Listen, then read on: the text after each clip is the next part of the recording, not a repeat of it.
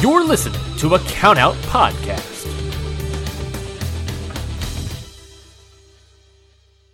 It's a weird day in wrestling history. Tony Khan now owns Ring of Honor. We talk about this and a little bit more on Pure a Ring of Honor retrospective podcast.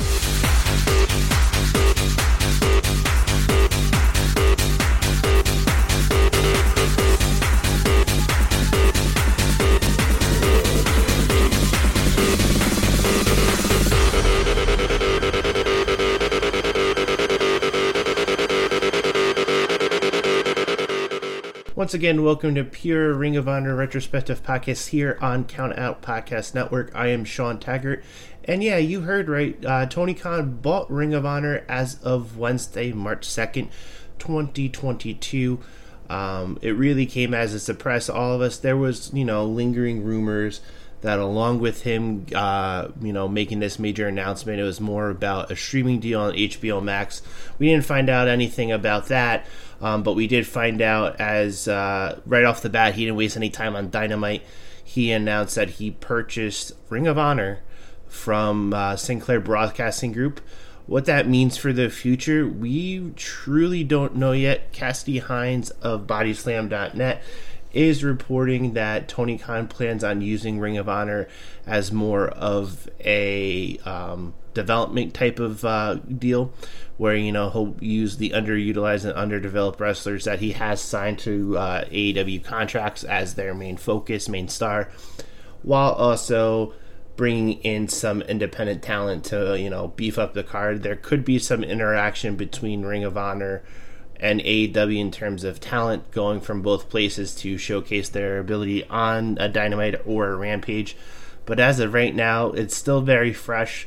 Uh, it's still very new. You know, again, what we heard on BodySlam.net is considered to be a rumor right now. We don't know if anything of that nature is going to play out or be what um, to expect. All this comes up as the day before March 1st on Facebook Live Ring of Honor um, announced some matches and some talent for Supercard of Honor on April 1st, 2022, in the Curtis Culwell Center in Dallas, Texas.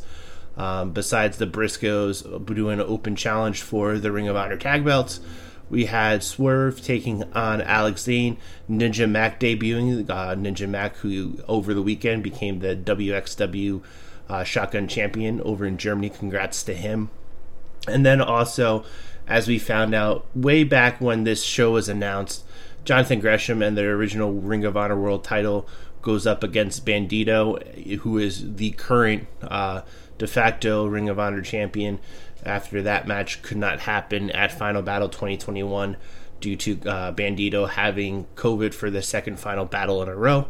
So, what this means is the show's still going to go on. I have a feeling like shows are still going to go on.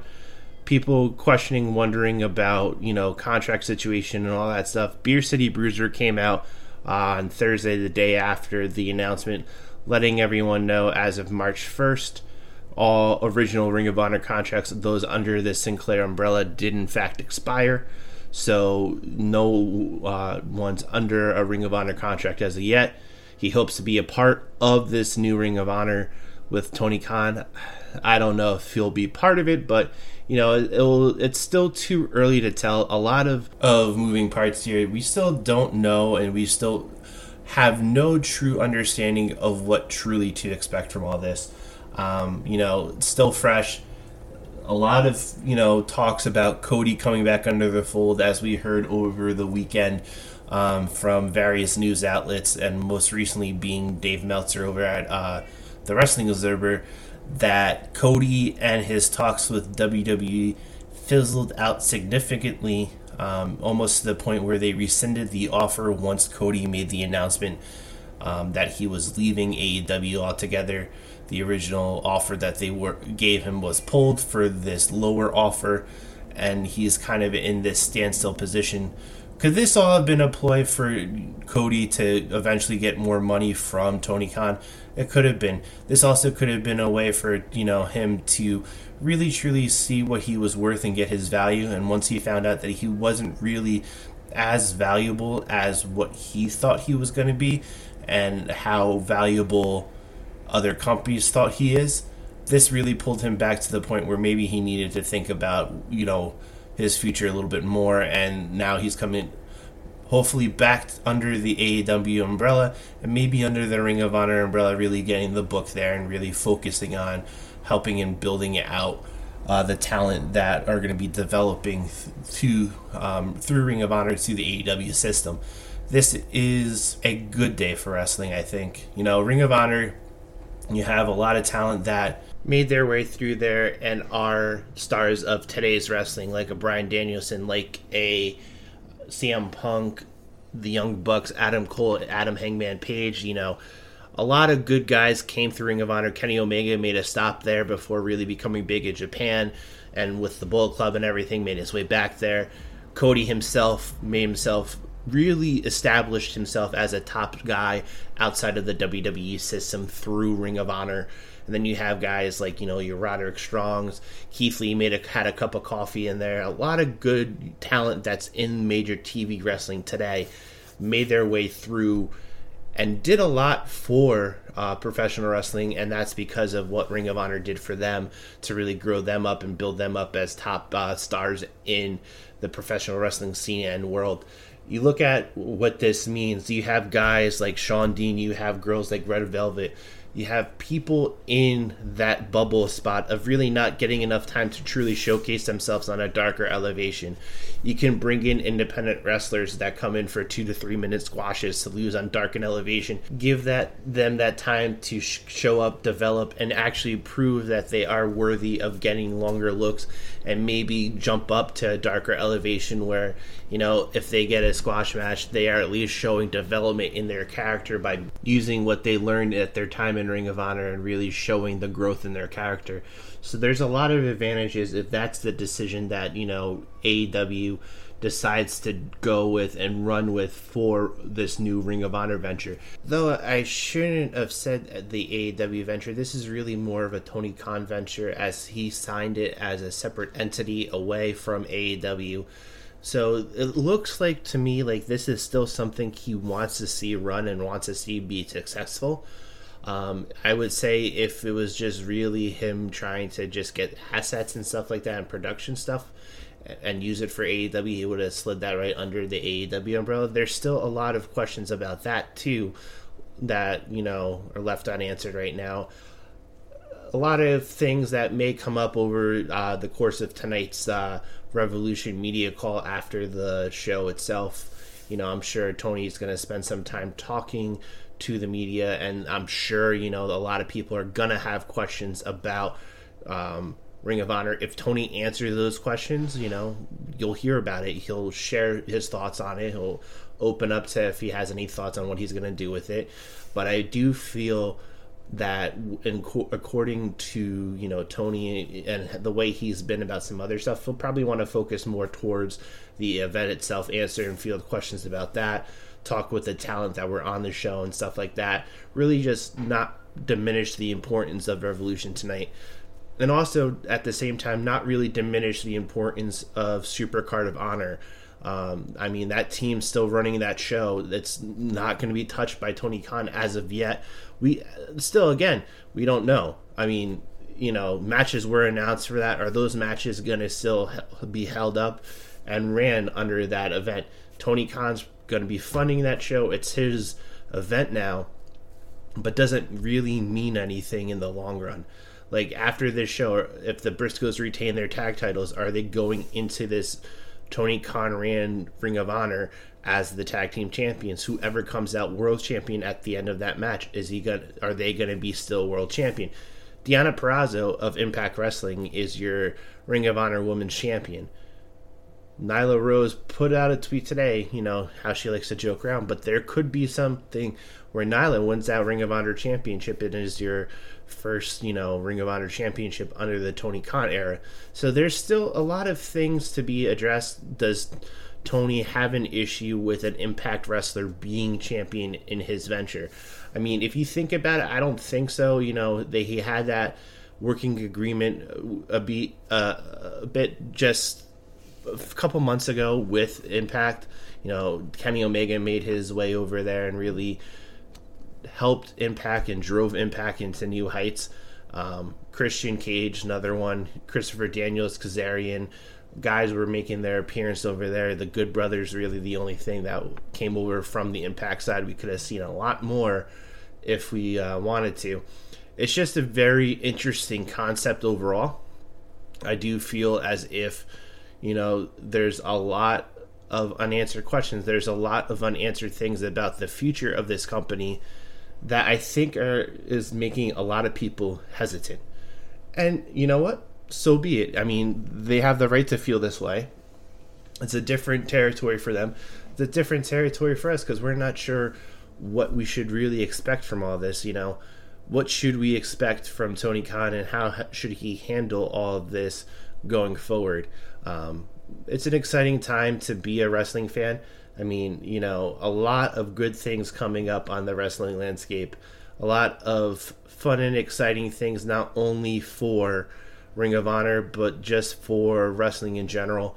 Um, you know, WrestleMania weekend's just right around the corner. A lot of your favorite independent promotions are going to be down there running shows. Um, a lot of talent's going to be down there. So there's going to be a lot of talk amongst talent, a lot of talk amongst you know promoters about this big you know monumental sale and what this means and how Ring of Honor is going to try to almost fight their way back in to the you know relevant landscape. What does this mean for their TV program? Does it is still going to air on Sinclair? Those all you know questions that we don't know, um, and I don't know if and when we'll find that stuff out. Um, it's just going to take some time. Uh, I found out recently you know, reading about this, one of the things that Ring of Honor had planned um, right after uh, Supercard of Honor was TV tapings in Philadelphia at the 2300 Arena. Don't know if that's going to still take place. Um, I'm, I'm sure, you know, as much as Tony would like to get things off the ground, I'm sure he's trying to understand what he just, uh, you know, took upon himself to really focus his attention on besides AEW, besides the Jacksonville Jaguars, besides Fulham, besides his stats operation that he has that ties into his other clubs and stuff like that. So, I mean, Tony Khan was already a busy man even before AEW. Um, he's going to get even busier ever since he had AEW, and now just, you know, this takes it a little bit more over the top in terms of his busy schedule. Um, just gets slightly busier for him. Um, we're gonna cover a lot more of this. You know, we'll probably take some time uh, before shows drop um, and stuff to talk more about this as more stuff comes out. Like I said, we just shared as much as we know. Yes, that you know, I don't think it has to be said. I don't think it had to be said in the announcement. But yes, he does own the video library. I think that was you know one and one. I don't think that was going to be a surprise. Um, you know, I feel like if you buy the company, you get everything with it, including the video library if they have one. So good on him getting the Ring of Honor video library. I'm excited for them to really, you know, broadcast some of that stuff out and share it with everyone um, properly. I don't think they should do the Honor Club method of just showcasing and, you know, pulling out the matches. I think they should show the full event. I know, you know, no one's going to want to license the music that they use, and that's fair but they can do something creative about that, I'm sure, and really get out there. They have more of the tools. They have some highly, you know, strong in terms of production staff. So I'm sure, you know, a lot of that will be addressed and a lot of that will be buttoned up and look nice and pretty. Uh, just imagine if this was bought by WWE, which they did have talks and almost did buy it, um, but they couldn't agree on a final number. So that was probably just going to be for the video library. I'm, I'm assuming they were just going to buy the video library and absorb the company and really just shut it down altogether. Uh, I don't think they had any plans to have it run anymore. WWE doesn't do that really. But with that being said, yes, you were supposed to get Wrestle Rave 2003 as your episode this week, but I feel like this news was a little bit more important than a show that happened in 2003 which was uh, headlined by Homicide and Jimmy Rave. We will be airing that episode next week for you on the Count Countout Podcast and Pure Ring of Honor retrospective podcast feed. So make sure you listen to that episode then. Um, we're gonna continue right along. We're not gonna skip a week as we gear into the Supercard series with the original Supercard coming up the week after. I'll give my thoughts and takes on Supercard of Honor 2022, and then we'll go back to Supercard of Honor uh, 4 from 2007. I'm sorry, for 2009 rather, before we go really into our next journey, which is the first three years or first four years of uh, Ring of Honor for Bryan Danielson. So we'll talk a little bit about his first four years there, uh, right up to his really uh, turn as the guy in Ring of Honor. So it's going to be a very nice discussion. is going to be, you know, like we did with the CM Punk episode, just talking about some important matches, some support uh, milestones of his career during that time. Um, it's going to be a fun episode. It's going to be a fun few weeks, and we're just going to be fast and furious with it. No weeks off. Um, make sure you re- like, listen, subscribe, leave a five star review on iTunes and uh, um, Apple Podcasts and Spotify. Leave a, a five star review on Spotify. Leave your review and give me feedback on uh, podcast apps of your choice. Be happy to listen and be happy to take that feedback to give you a show that you guys want. Once again, this is Sean Taggart. Thank you so much for listening to Pure, a Ring of Honor retrospective podcast. We'll see you next week. This has been a Countout Podcast. This country was built on a distinctly American work ethic. But today, work is in trouble. We've outsourced most of our manufacturing to other countries. And with that, we sent away good jobs and diminished our capability to make things. American Giant is a clothing company that's pushing back against this tide. They make a variety of high quality clothing and activewear, like sweatshirts, jeans, dresses, jackets, and so much more. All made right here in the USA from growing the cotton to adding the final touches. So when you buy American Giant, you create jobs for seamsters, cutters, and factory workers in towns and cities across the United States. And it's about more than an income. Jobs bring pride, purpose. They stitch people together. If all that sounds good to you, visit American-Giant.com and get 20% off your first order when you use code STAPLE20 at checkout. That's 20% off your first order at American Giant.com with promo code STAPLE20.